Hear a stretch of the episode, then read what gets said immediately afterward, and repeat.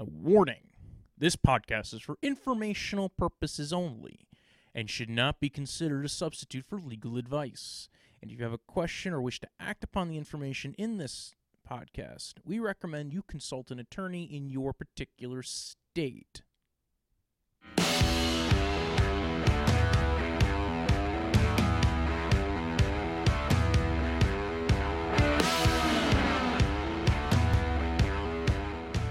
Welcome back to Punk Law 101, everybody. It is I, as Walter. We are here back on the Punk Law 101 podcast. Uh, we will be joined shortly by Mr. John Rinaldi.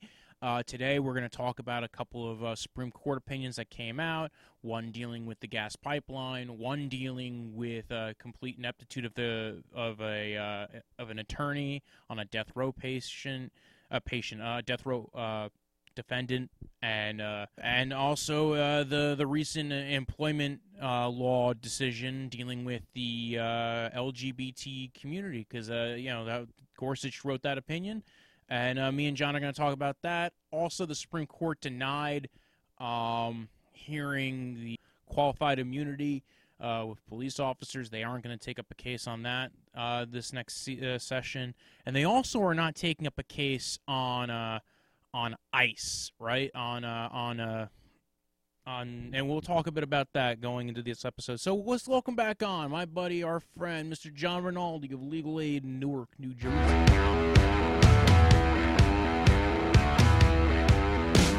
And uh, welcome back to Punk Law 101.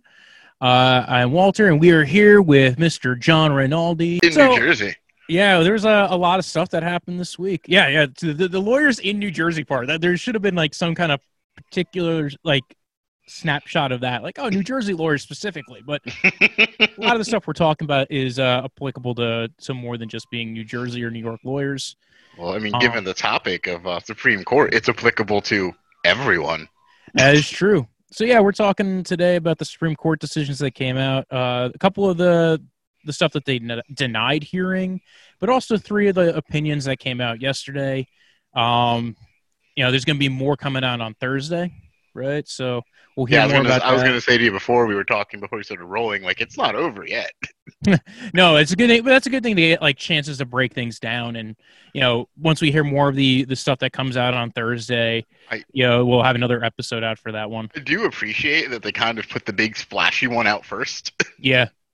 So yeah, let's talk about that. Then uh, Bostock versus Clayton County, Georgia, and uh, that was a, a big deal. Everybody was talking about it, man. That was the uh, you cannot be fired for being gay or trans in uh, uh, in your employment. They they basically interpreted the federal uh, Civil Rights Act, Title VII, and said, "Listen, it says you can't discriminate on the basis of sex. We interpret that as being including of gender identity."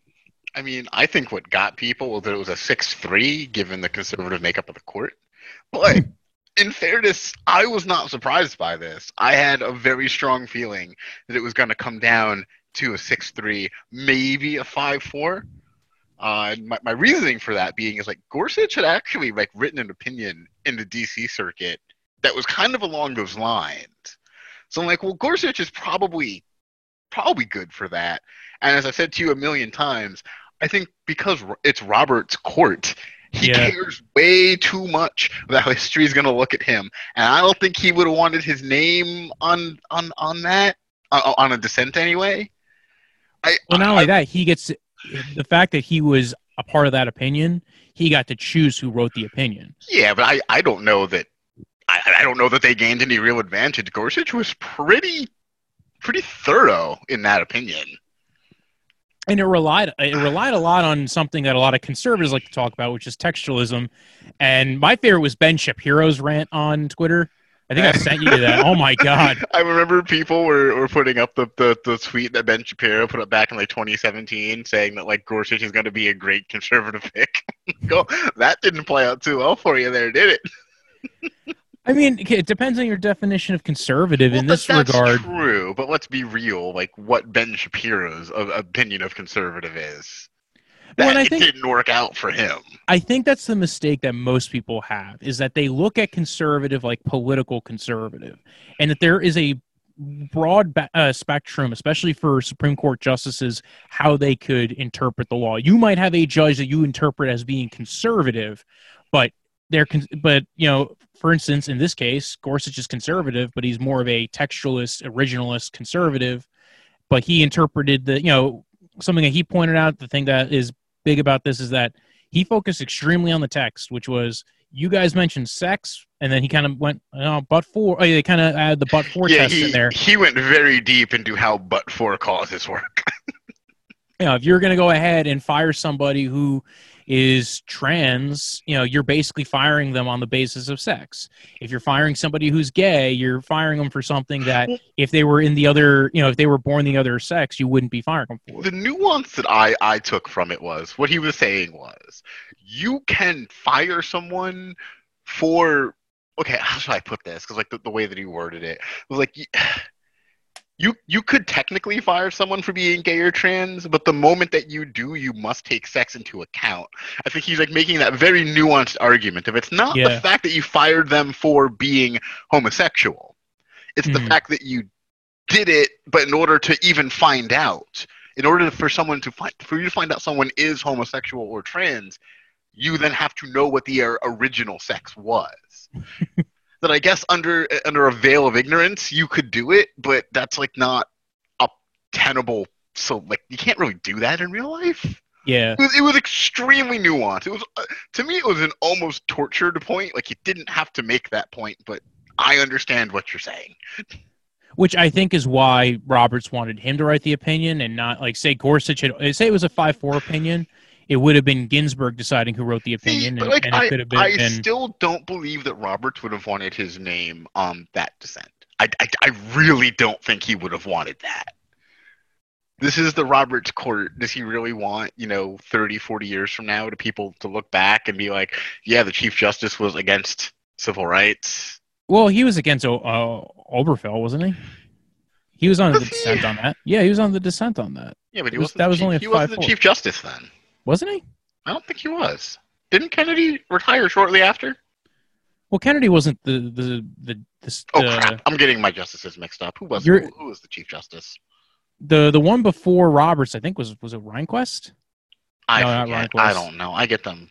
I No, because we were talking about the, the so basically they outlawed discrimination in the workplace here, and uh let's see that the thing that is there's two things that I, we were talking about before uh, we started rolling was the effect on other laws and how they're going to be interpreted with this because it's very like very specific what they focused on, which was sex and things like the Fair Housing Act, which you know was amended in 1974 to include discrimination on the basis of sex, like and there's 24 states that don't interpret it to include LGBTQ people. Like now you might get interpretations of that more broadly across the country. I mean, I'm I'm certain that this is going to have like some some cascading effects on on that type of thing. I just the, to, to me the the biggest thing that that sticks out in my mind is that you know Trump changing all the health regulations to let doctors uh, discriminate against trans individuals probably isn't going to survive now given given this ruling. I, don't know how you could square the two. We have to stand the the Rutgers people who are involved in this. So apparently, uh, Katie Eyer is a law professor at Rutgers. Oh, I did not know that. Well, She co-authored the amicus brief on behalf of uh, the Scholars uh, Statutory Interpretation and Equity Law, oh, I was arguing the textualism element to it. So that was a uh, requiring a, the favor and fr- uh, you know. So Those even things- that was one of the things that I, I like so much is that people were going, people like like some uh, more conservative pundits were like, "Oh, well, it shouldn't just be textualism. What about Congress's intent?" I'm like, "Well, you can't have both. you can't you can't pick one. Got, I I I, I it, well, yeah. It, it reinforces to me that it's textualism when it's when it's beneficial to us Yeah. and congressional intent every like when that's beneficial. Well, that was something we discussed earlier, which was like before we got on, was that it just because you wrote it a certain way, we see this with laws all the time where they are written a certain way, but because they are written badly or they are written not with the you know they are written and then they go out into the world and judges interpret them, it left it up to open interpretation as to what would be discrimination on the basis of sex. So just because that wasn't what they intended doesn't mean that's how it ended up being. I did kind of like, in the opinion, uh, Gorsuch kind of like slaps that down with, "We only look to uh, congressional intent when it's when it's not when it's ambiguous, and there is no amb- ambiguity here." Like, oh, that's that may not sound like a like like a slap down, but that was in judicial language. Oh yeah, I mean that's that's hundred percent true though. Like that's you know if you have a clear way of interpreting it, and this I honestly think Gorsuch's way of interpreting it is the correct way. It's very clear. It again like it's it it's almost kind of so straightforward. You're kind of asking why are we litigating this, but because I because that wasn't the intention thirty you know thirty years ago. I mean, and like the argument that people were making was like, fine, you want to take congressional intent into uh, consideration. Why don't we revisit Heller? And let's look at congressional intent when the Second Amendment was written. Yeah. Like, you know, like you you can't be a textualist for the Second Amendment and then you know scream about uh, you know congressional intent everywhere else. Like that's just not you can't do that. Oh yeah, well that that brings up the whole um what's it called the uh the the whole BS around textualism and originalism to begin Yeah, with, which I is it many people are- feelings about this. people who are people who claim they are originalists are originalists when it works for them, and then yeah, so I that's I- I- always kind of the problem with them. yet to meet an originalist who like doesn't make excuses for things that they want. like Citizens United. Like exactly. that was that went against 200 years of precedent. You know, um, same thing with what you're saying with Heller. It's I mean, no, do, do do our listeners know what Heller is? Um, They might not. yeah. Well, it's uh, the sec uh, the Second Amendment, right? Uh, it was uh, Scalia's favorite. It was like that was that's one of the ones that people point out to as far as Scalia, um, not being an originalist. yeah, and, and and that's always the the thing that I bring up is like, well, okay, you're you're an originalist until it's inconvenient. Like Scalia did it. He literally did that. And it's like I, I I- don't understand how you can have that position. Or at least not in good, I mean, at least in good faith anyway. Like, how can you, in good faith, say you're an originalist? And then, like, let's be fair. Originalism is kind of stupid because it, it, it, it implies that Congress at the time of the con- like the Constitution was written was able to look forward and anticipate every possible issue that could ever arise. And if they couldn't imagine it, we just, oh well. I, I think it's even I, I think it's just dumb in the regards to like with originalism there's nobody who's not a textualist. There's nobody who looks at like who looks at a law and it just ignores what was written on the page. Like when you're interpreting something like that you are you know it, you you do need the text to be involved. So i i the, the people who complain about it like uh, the the originalists who sit there and complain about it like there's nobody who doesn't do that part of it but there's more to it I mean, to me, the real question is like, give me the originalist, you know, opinion on like the internet. like, tell me what what would the founding fathers have done with that? They wouldn't know, and so we have to have judges interpret the laws that were written and kind of work them into the modern understanding of the world. It it it it it, it creates a, a, like a, a worldview that is just completely untenable. Yeah, I, I don't know. I think people make too much of a big deal of I'm an originalist, and that's that's all they they just determine themselves to be, and they think that's the the one. Stupid. Yeah. Um, the other major thing that I we were talking about before was that over like there was basically this giant gap in Obergefell. Like after Obergefell was decided, you're talking about now five years ago, where people could get married, and you can't fire them for being married, but you could fire them for being gay. Like in these the, the amount of states that were that still like previous to this decision where they didn't have a law against discrimination on the basis of gender identity. I mean, my guess is it just it just takes years for these cases to work their way through the courts. So like, like when when when was this lawsuit even filed? I'm sure it had to be years ago. Um, let's see if I can pull that up. Like because like the first filing was probably like three, maybe four years ago. Because like wo- working your way through through the through the circuit courts takes forever. Yeah, it, well, I'm just saying it, it left this weird gap in the law. So Well, people yeah. who, who before the you know this was decided, you had five years of again, you can't fire somebody on the basis of who they're married to, and you can't and you can't fire, uh, but you could still fire them for being gay. So there's this weird thing going on. It's like you can be dating somebody and you couldn't tell anybody you worked with. I think my point being is like the court probably knew this was a, a gap, but they Yeah, had to they were- wait for the question to come up because they, they couldn't really slip that in to. to- Oh, yeah, you couldn't they- do they- that. You can't do that. You just kind of have to wait for it to happen. And like, well, there's a gap in the law for a couple of years until this case works its way up to the Supreme Court. And that's that's the other thing about law is that you need something you need a case in order to decide something. It's it also might be like we were talking before, and actually we, we didn't bring it up, but there was also a couple of denials for cases uh as far as what they might hear next term. Um, one of them was the qualified immunity case. Yeah. And that might be one of those things where they sat there and said, maybe this case isn't what we want to work with this on. Maybe they they're waiting for a better case to come down the pike, kind of deal. could be it. Or like it could be that they just think that like states need to do this. States or Congress needs to go ahead and Yeah, get like, rid of this. I, I wouldn't be surprised if they're kind of passing the buck on this and say, you guys figure it out.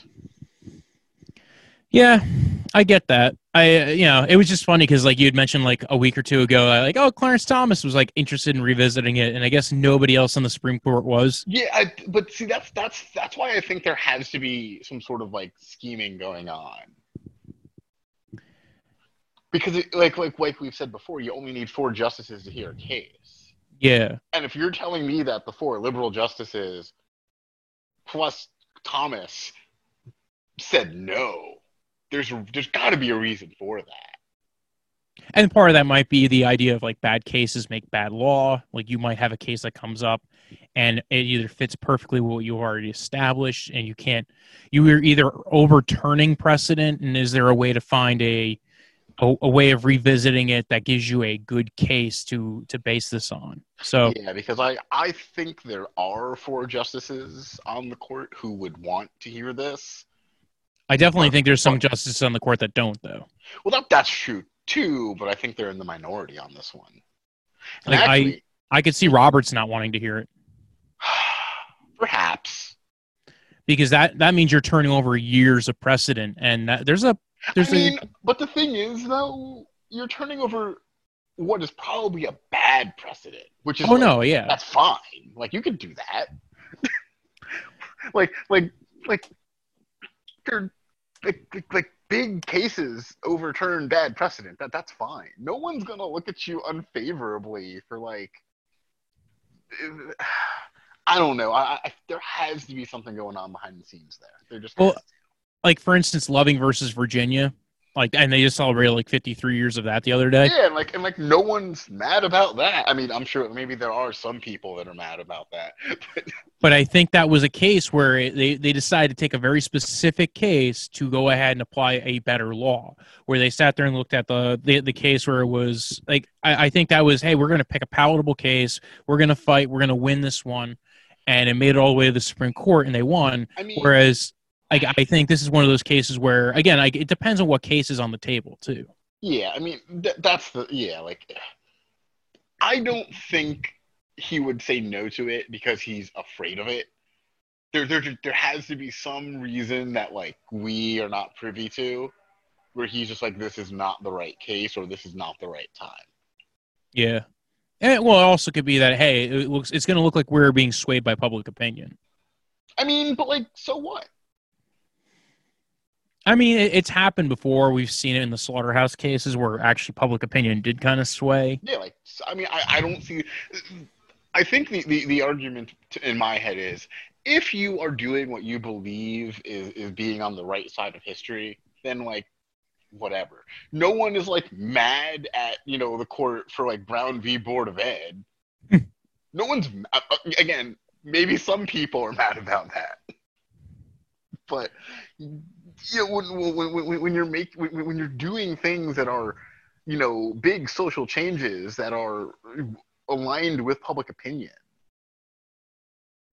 I, I don't really see the problem like so what if you were swayed by public opinion that, that I, I think it depends on the justice how they feel about it. I think I think Roberts would not be a big fan of that. I think some of the other ones might be interested in that, specifically Ginsburg and and Breyer. I think though they would probably be, um, and and uh, and, and Sotomayor, who uh, by the way, one of the cases that bringing up her dissent in one of the cases actually pretty good. Which one was that? I, I I get I got the cases mixed up in my head. Which one did she? Was that? Uh, United States Forest Service versus yeah, uh, I, I thought it was the, the the pipeline one. That's right. Yeah, that one's a that's a dude. By the way, that opinion's so complicated. I I was gonna say that's a case where like people are like taking making hot takes about it, and it's like it's so much more complex than that. They're looking over like three different statutes, and is it an easement? And uh, eh, eh, we'll, we'll touch on that one sec. Let's let's talk about the one other case that was denied, uh, which was uh, the ICE case. That was uh, the the Ninth Circuit, uh, based in San. Francisco. Basically, what happened is uh, San Francisco sheriff said that I don't want to go ahead, and uh, they basically came up with a policy. Was the new policy was that illegal immigrants arrested for petty crimes won't be held in jail longer than necessary. And even if the U.S. immigration agents may want to, them detained for possible deportation, they still wouldn't keep them. Instead, starting like the Wednesday that they were going to do it, deputies will treat the eligible uh, people for release like U.S. citizens. They'll be cited to appear in court. And uh, this policy was an attempt to basically comply with the sanctuary city thing that, that San Francisco was doing. And uh, I mean, you know, and basically the sheriff was like, "Listen, I'm in a weird position. They want to do this sanctuary city thing. I'm trying to enforce local law and not violate federal law, and this is the way we could do it." yeah, I mean, at the end of the day, I think what happened here was that the court declined to hear it simply because they weren't like the Trump administration was going to lose, and they're just like, we're just not going to bother. Well, Like, yeah, that, like we we don't need to reaffirm this. There is established law, whatever. yeah. The the Ninth Circuit Court of Appeals said that the they didn't that the sheriff didn't have to enforce the federal law, and basically said San Francisco local officials had no duty to help immigration agents enforce federal law. And we have a case like this. It's called Printz versus U.S., which was established. I, only like it's not even that old of a case. Yeah, I was gonna say it's relatively recent, wasn't it? It's like 25 years ago. It's like you know, in my in my head, a 25 year old case being the precedent that we're talking why I said relatively recent. Yeah. Well, it's it's it's older than Obergefell. So well, I mean, yes, but it's not older than us. yeah, which that yeah, it's a shocker when we're we're talking about cases being like this major press. But yeah, it's like in the last like 20, 30 years, and um, basically you know established that the the federal government can't basically uh force the state governments uh policing agencies to to to carry out their laws under the necessary and proper clause. And I, I think that was actually that was a five four decision that had a lot of its own kind of complications to it. See, I think what happened here, like part of it was in my head that they declined to take it not only just because of that, but because like yeah, like the conservative justices could have said no, we want to take this, but probably realized they didn't have a majority. And we're like, well, let's just let's not like because if they had agreed to take it and then they you know if they lose, well now it's been reaffirmed by the Supreme Court let's just leave it with the circuits, and if the circuits want to split, the circuits can split. And They- usually, I mean, they probably won't. Frankly, I, I, I'm- I shouldn't say that. Maybe they will. well, usually when we see a case like this, it means that the the lower court got it right. Yeah, I mean, again, it's like impl- it's implied that Yeah. you know the other circuits are going to look at the Ninth Circuit and say, well, they they got it right. That's a pretty persuasive argument. Because what are you going to do? You're going to go to a, a judge in another circuit and say, well, the Supreme Court had a chance to say that they were wrong and they didn't. So you would imply that they were right, but I mean, they're not bound by that. They could, there could still be a circuit split and force the Supreme Court's hand, but uh, that's not going to happen anytime soon, apparently. What what was shocking with that one was Clarence Thomas and Alito both said they actually were interested in taking that case. Of course they were, because we know how they would have voted. Well, that's weird because wasn't Clarence? I felt like Clarence Thomas was one of the ones who voted uh, like on the Printz case and voted the other direction. So I'm like, But again, a part of it sometimes is just. But political. remember, this is also I will vote for this when it is uh, when when it is uh, you know convenient for me, and I will vote against it when it's not what I want. Yeah. I, I, think I said this. Well, I might be echoing because I walked in the kitchen to grab another beer. Um, but I think I said this on, on one of the other episodes. Clarence Thomas is the biggest Uncle Tom to have ever lived. I'm sorry. I do. I have no respect for the man whatsoever. It's just going to be your, your log line every time. I every episode. I can make that my catchphrase. no, because going to rant about this for a quick second. He had the nerve to vote no on, on gay marriage when he himself is married to a white woman, and his marriage would have been illegal under the exact for, for the exact same justifications 50 years prior. Fuck you. You don't get to do that. Oh, I'm allowed to have interracial marriage, but you can't have gay marriage. Anyway, fuck him, Uncle Tom. I'm done. Uh, all right, so let's talk about uh, one of the other two cases. Um, there was uh, we talked about the pipeline case, which again is this is a much more complicated one, and and basically the it, it was funny because if you read Sotomayor's dissent in this, she goes like, "Yeah, they focused on a lot of very complicated concepts like easements and things like," and she goes like, "It didn't need to be this complicated." Yeah. They wa- it was a very complicated discussion of private law easements, footpath maintenance, differently worded statutes, and policy masks simply uh, like uh, ma- and it masked the dispute that's going on, which was. Actually, real quick, if if we're talking about dissent, can we very briefly touch on Alito's dissent because it just reeked of salt. Oh on uh yeah uh, on uh on uh, yes. Um, uh, um, uh, all, I, all I have to say about it is this: Alito is not Scalia. He cannot write a scathing dissent and make it entertaining. he just seemed mad. Scalia's dissents, like, they were funny. I disagreed with them, but they were funny. Alito was just mad. I'm like, oh, dude, like, yeah I he, he he echoed the same thing. The problem is is that Alito and Thomas have no direction without Scalia. I know. I, I, I feel like the, like literally the head of the snake has been has has been has been cut off, and the body is just withering. Because, because let's be real, Thomas was kind of just Scalia's lackey. And Alito wasn't much better either. Like no, was- I mean, yeah, but I, I feel like it was less apparent. yeah. But the both of them just did whatever Scalia wanted, and like now that he's gone, oh, And, and is basically just Alito 2.0. I I don't even know if that's true though. Yeah.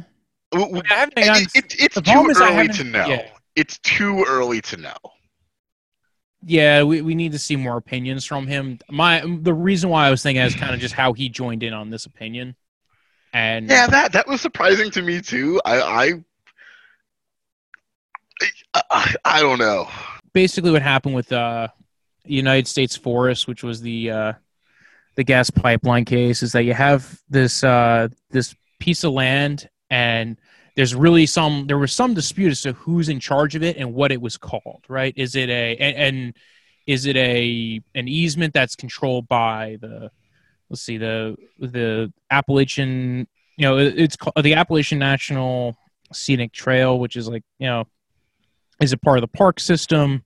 It, does it fall under the the the Mineral Leasing Act? And the Mineral Leasing Act authorizes the Secretary of the Interior to uh, to grant rights away for for natural gas pipelines through any federal lands, but it particularly excludes the national park system. So i the real question is: Is this piece of land that we're talking about here part of the national park system? And it, it goes over who's controlling it. You know, uh, uh, at one point it was uh, was it the organic? They, they go over four different acts, by the way. It's like you you really do need like a diagram of of like Yeah, some it- of the stuff. I, I I can feel the eyes of the people who will listen to this in the future glazing over. Yeah, it's basically uh, they focus on a thing called easements, which is weirdly dis- like why are you talking about an easement in this? Where it's like I mean, It's all public land. Yeah. I, I, I like I said, I, I liked the way Sotomayor wrote her opinion because it basically walked everybody through. Now, granted, her opinion was the dissenting opinion. Uh, basically, what ended up happening is that they ruled that the the secretary of the interior, who can he can assign his ability to to grant leases on pieces of federal property to to other members, including the Park Service. So basically, he, it, the question was whether he had that authority to do it uh, which because here they were they were giving a lease to uh, a company to put the the gas pipeline in underneath it. It's very complex and has to do with land use. has to do with land use. Has to do with who, what agency is really in charge of this piece of property, and and whether they had the right to assign, uh, give a lease to this to this piece of property, and whether it was considered part of the park system or is it just federal land. So and the the court held that they were eligible to to grant the this land right to they were able to, to grant the lease to to the company, which even Ginsburg joined in on the on the yeah. I was gonna say people should side. like cut Ginsburg a little slack here. This is not a very this was a very complex case, and like I understand the why. I may not like the outcome, but I get it.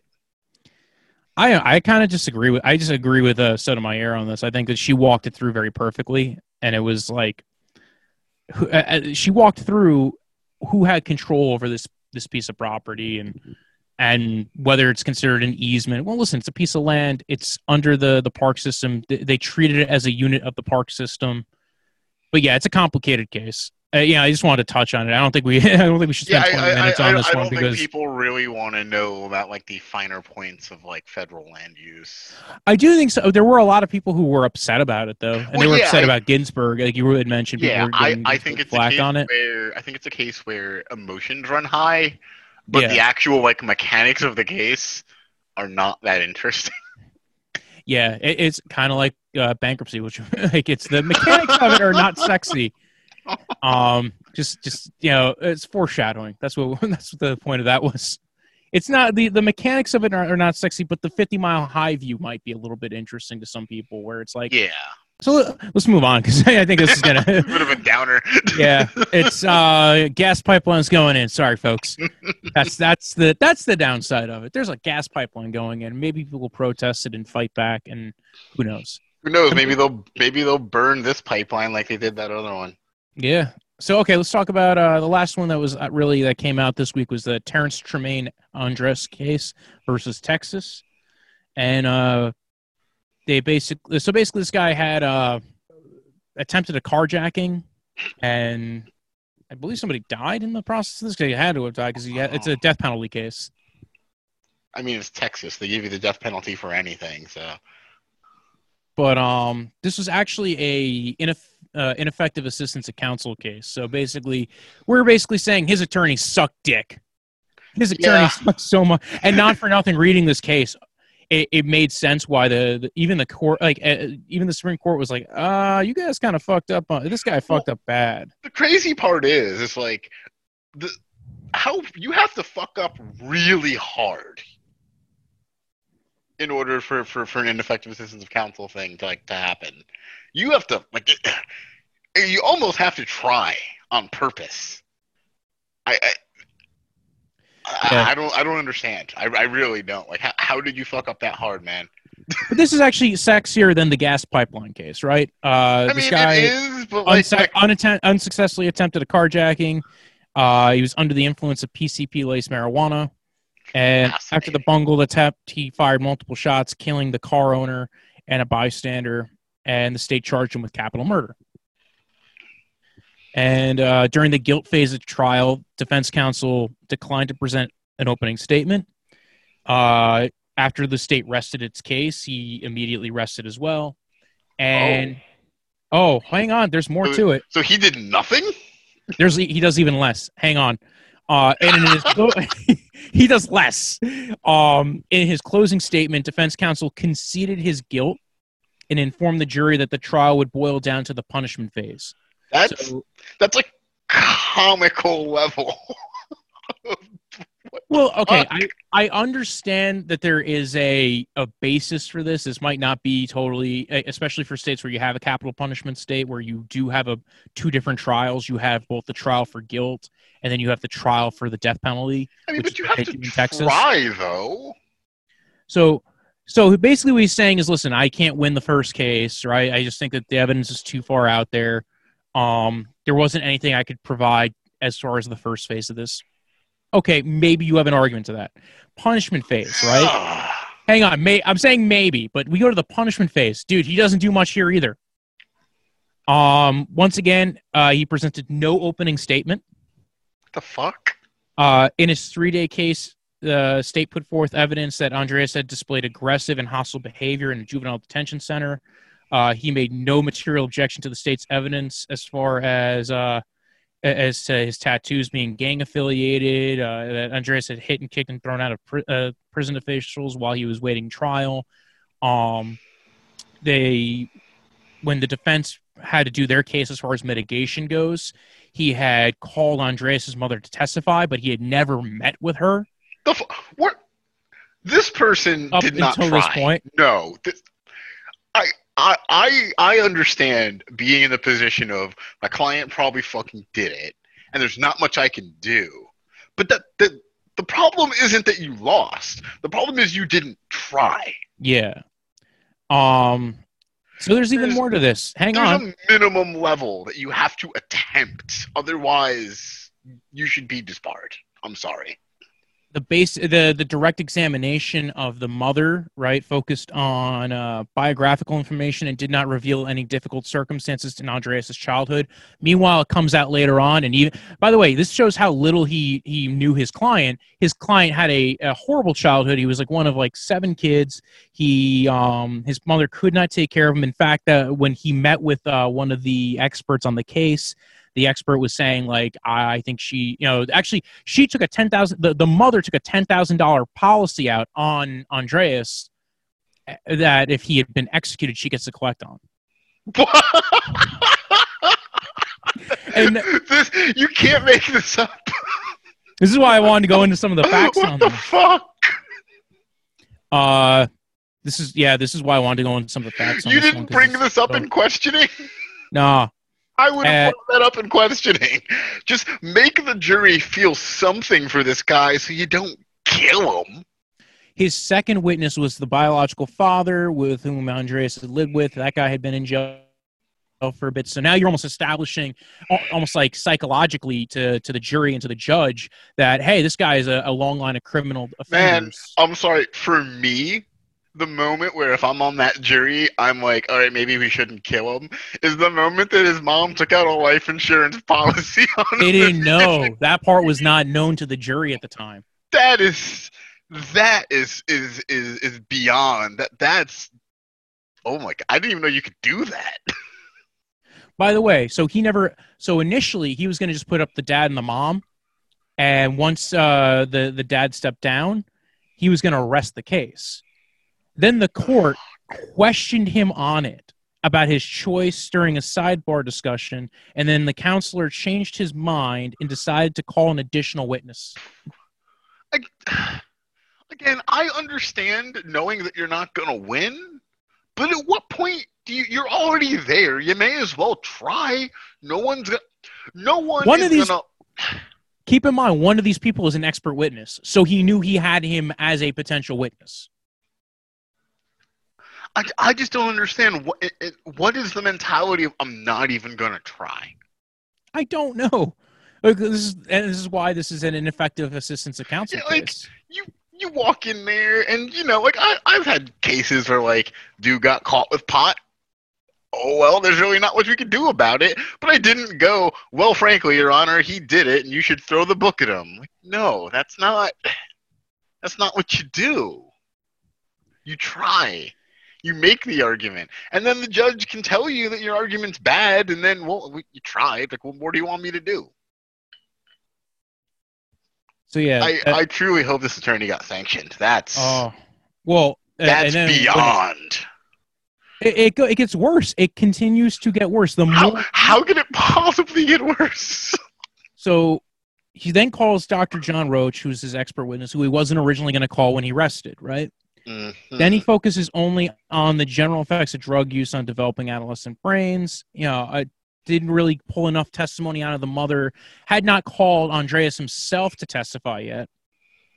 Um, and by the way, uh, the state quizzed Dr. Roach on his rele- uh, his relevance and purpose of his testimony, probing Ponte uh, as to whether uh, why he drove three hours to tell the jury that people change their behavior when they use drugs.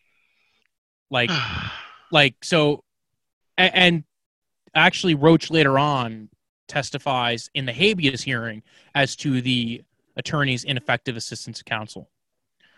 Uh, the next witness was a prison counselor who would work with Andrus and started having uh, testify that he had remorse the past two months and was making progress. All right, that showed he was kind of like that. Might be he might be getting better. That might provide a little bit of mitigation, but not a lot. And then he finally had Andrus testify, and he con- he contradicted his mother's depiction of his upbringing, stated that he had had uh, his mother was selling drugs when he was a kid. Uh, since he was he yes uh, when he was around six years old, and that he and his siblings were often home alone when they were growing up. His first time using drugs was when he was 15, and uh, they spent about there's four pages of the transcript talking about his childhood. So after this whole thing, they sentenced him to death. Uh, unsuccessfully appealed, and uh, what what appellate court didn't see a problem with that? then he filed a habeas application. Oh uh, for ineffective for failing to, uh, you know, basically saying his attorney was ineffective in failing to investigate or present available mitigation with evidence. Uh, during an eight-day evidentiary hearing, the Texas trial court categorized it as a tidal wave of information with regard to the mitigation evidence.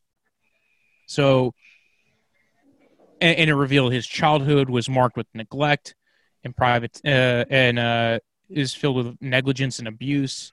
He was born in a neighborhood where there's frequent shootings and uh, drug overdoses and gang fights. That uh, his mother had her. Okay, so he had she had five children. The second of her five children, him, was born when she was 17. The the children's fathers never stayed as part of the family. Um, there it was just such a disgusting mess that this guy had been through, and you know, like it was so. None of this came up during the original trial, so you could have went through his whole background here. Um, there were two experts that were brought up in this, although one of them wasn't called, I think. Uh, they also brought up the fact that he actually, while he was waiting trial, tried to commit suicide, tried to slash his wrists. Um, there's just so much to this of how bad this guy screwed up. I mean, I I will I just to point out I I looked up the attorney's name. Uh, he apparently died last year, so disbarment not necessary. Um, I was just trying to see if there was more. He So was a former prosecutor too. That doesn't surprise me. basically, the habeas court wanted to grant the petition, and then the Texas Court of Criminal Appeals rejected the trial court's recommendation for a grant of habeas relief,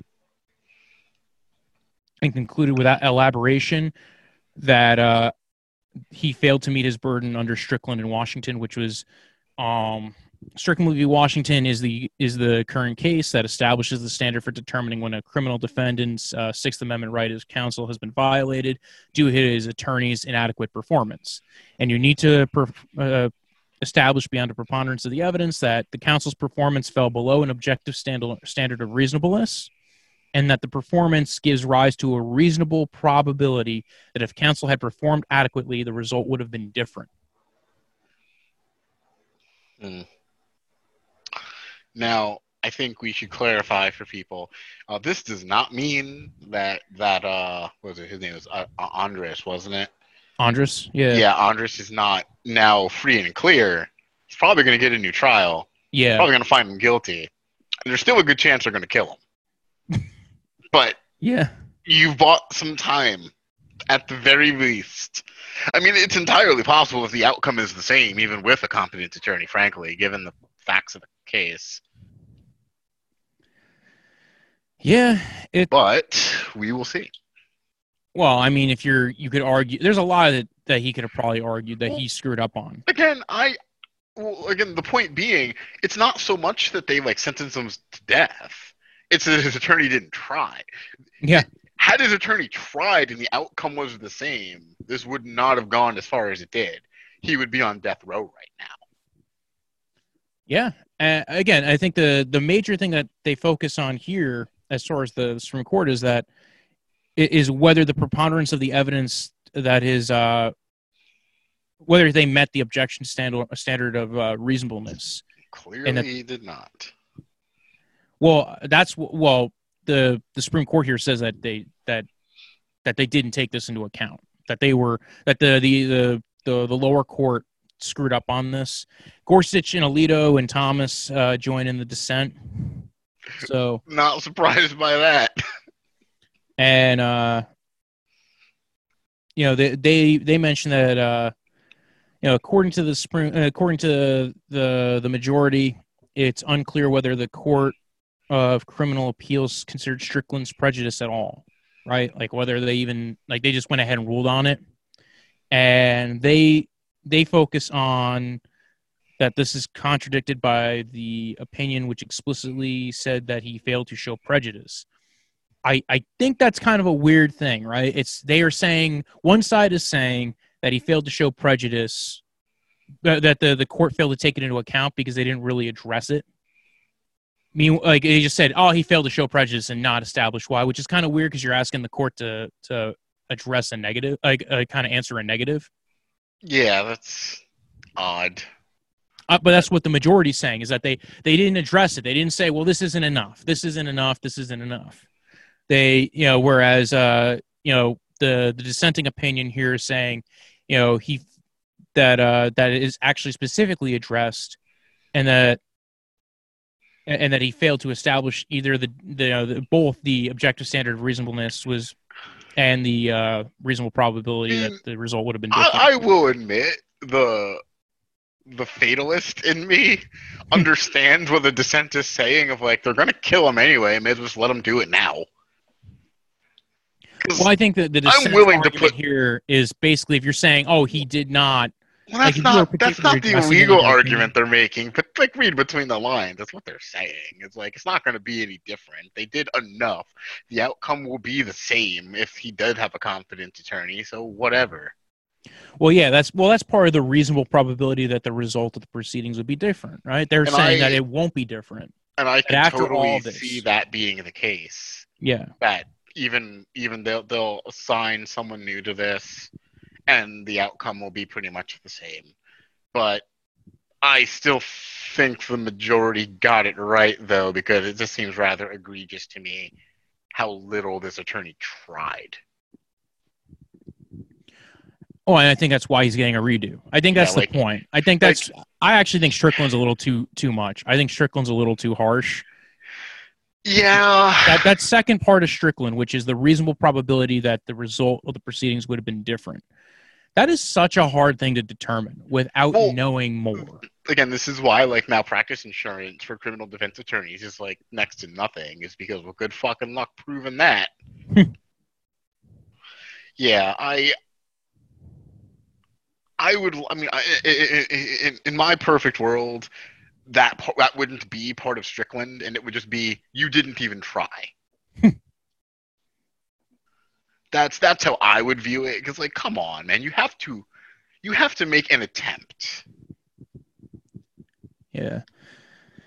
So sad that you know, the, like again, like uh, I mean, I I personally don't like death penalty cases anyway. But I mean, that's just we, a personal. Once again, proud to be from New Jersey, a state where we don't have the death penalty. Yeah, we got rid of it a long time ago. Yeah, it was like in the I want to say it was in the 70s, wasn't it? It's been a while. New York, like New York, I think only recently got rid of it. Relatively recently. Yeah, but the question is, when was the last time New York executed someone? Like there are states that have it, but they just don't use it. It's expensive. It's a tough process, it's and honestly, pain, like, yeah, it's a and, and also, does it, it? It. I think a lot of states are moving away from it. Although Trump apparently uh, put three cases for the death penalty for the federal three three uh, federal cases up on the the to try to push him forward, which is weird. Like I've never seen that from a president to try and push forward with three death penalty cases because that's that's what his base wants. they want to see people die. which is kind of crazy when you think about it, but you know, whatever. I mean, you know, I could be wrong. Maybe Trump's base doesn't want to see people die. Maybe the man's just a sociopath.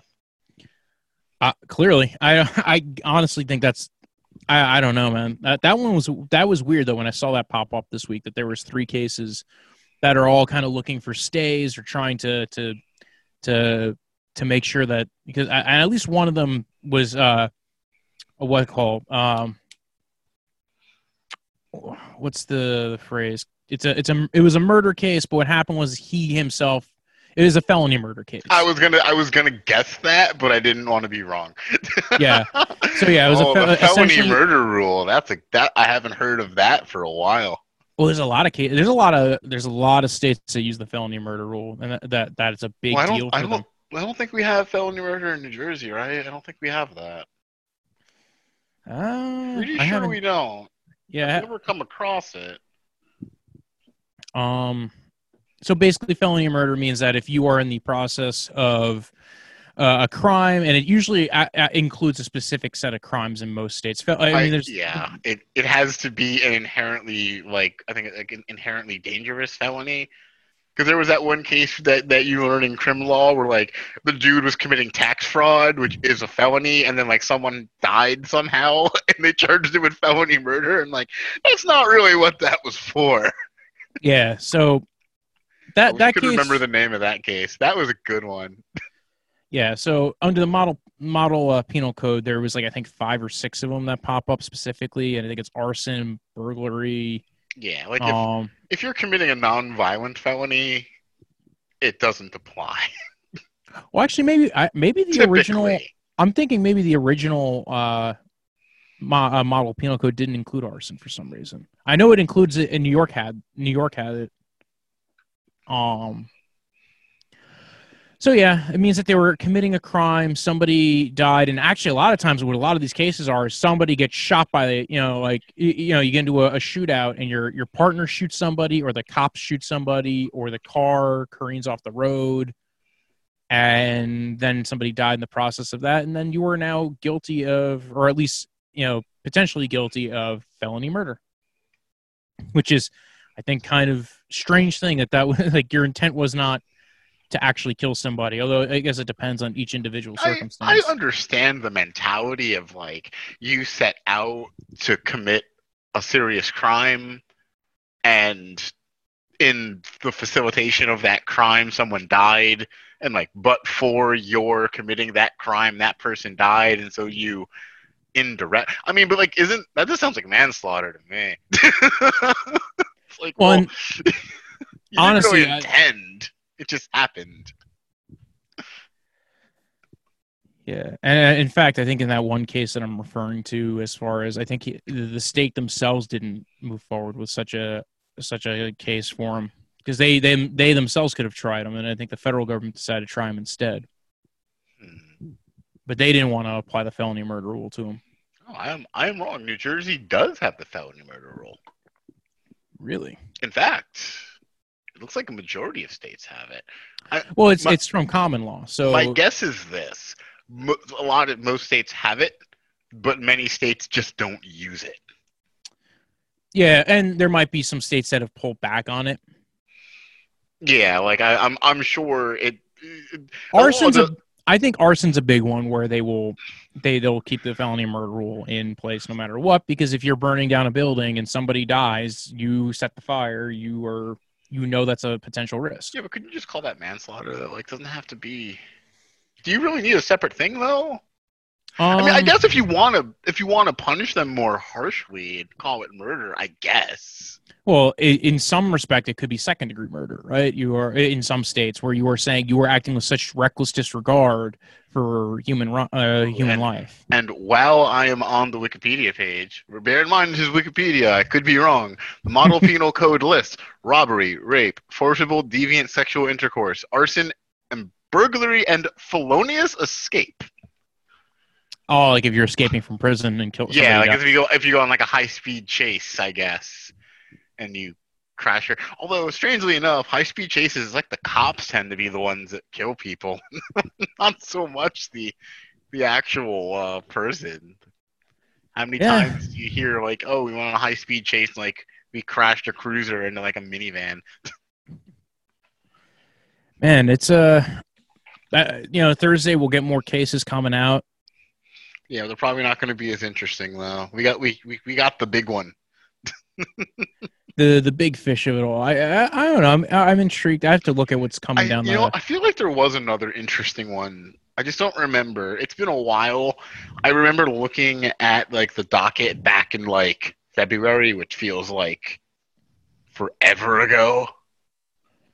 And Well, then yeah, after just, and then I just stopped caring, and I was like, "Oh yeah, it's coming up soon." the, the the new cases that they're. I know they they announced three cases, um, that they are going to take, and they asked the uh, the federal government to to submit in the Texas versus California case to submit a brief.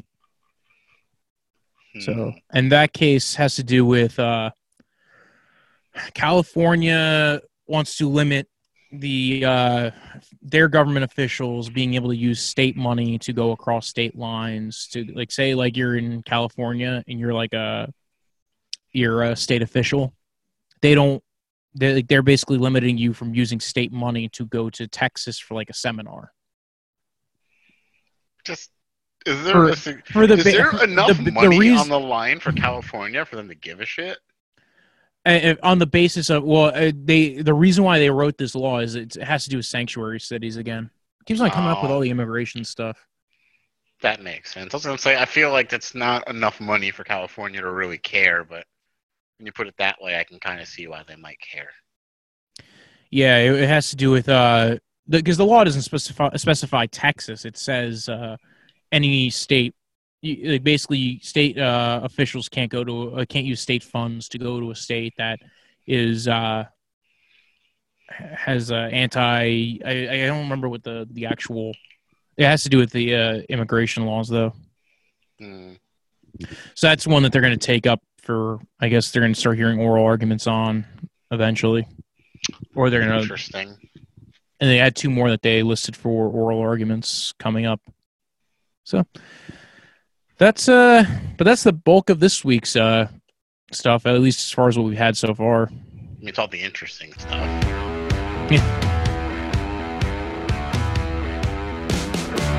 Thank you for tuning in. Thank you for listening. That was kind of fun. Um, again, uh, if you want, you can follow the podcast at PUNK Law 101 on Twitter, on Instagram, uh, also on Facebook. Uh, you can follow me at BROJO, Death is in the End of Life, Punch, like that delicious drink you drink in the summer. And uh, I also do a football podcast. You can check that out. It's called Draft Vice. Um, uh, we talk about football and draft things and stuff like that. Uh, so if you're into that shit, uh, check it out. Um, squeeze me, and uh, tune in next week. We're gonna we're we're we're kind of we're working on some new intriguing episodes. We're gonna have a guest on coming up soon, hopefully. And take care. Uh, TTFN. Ta ta for now. Bye bye bye.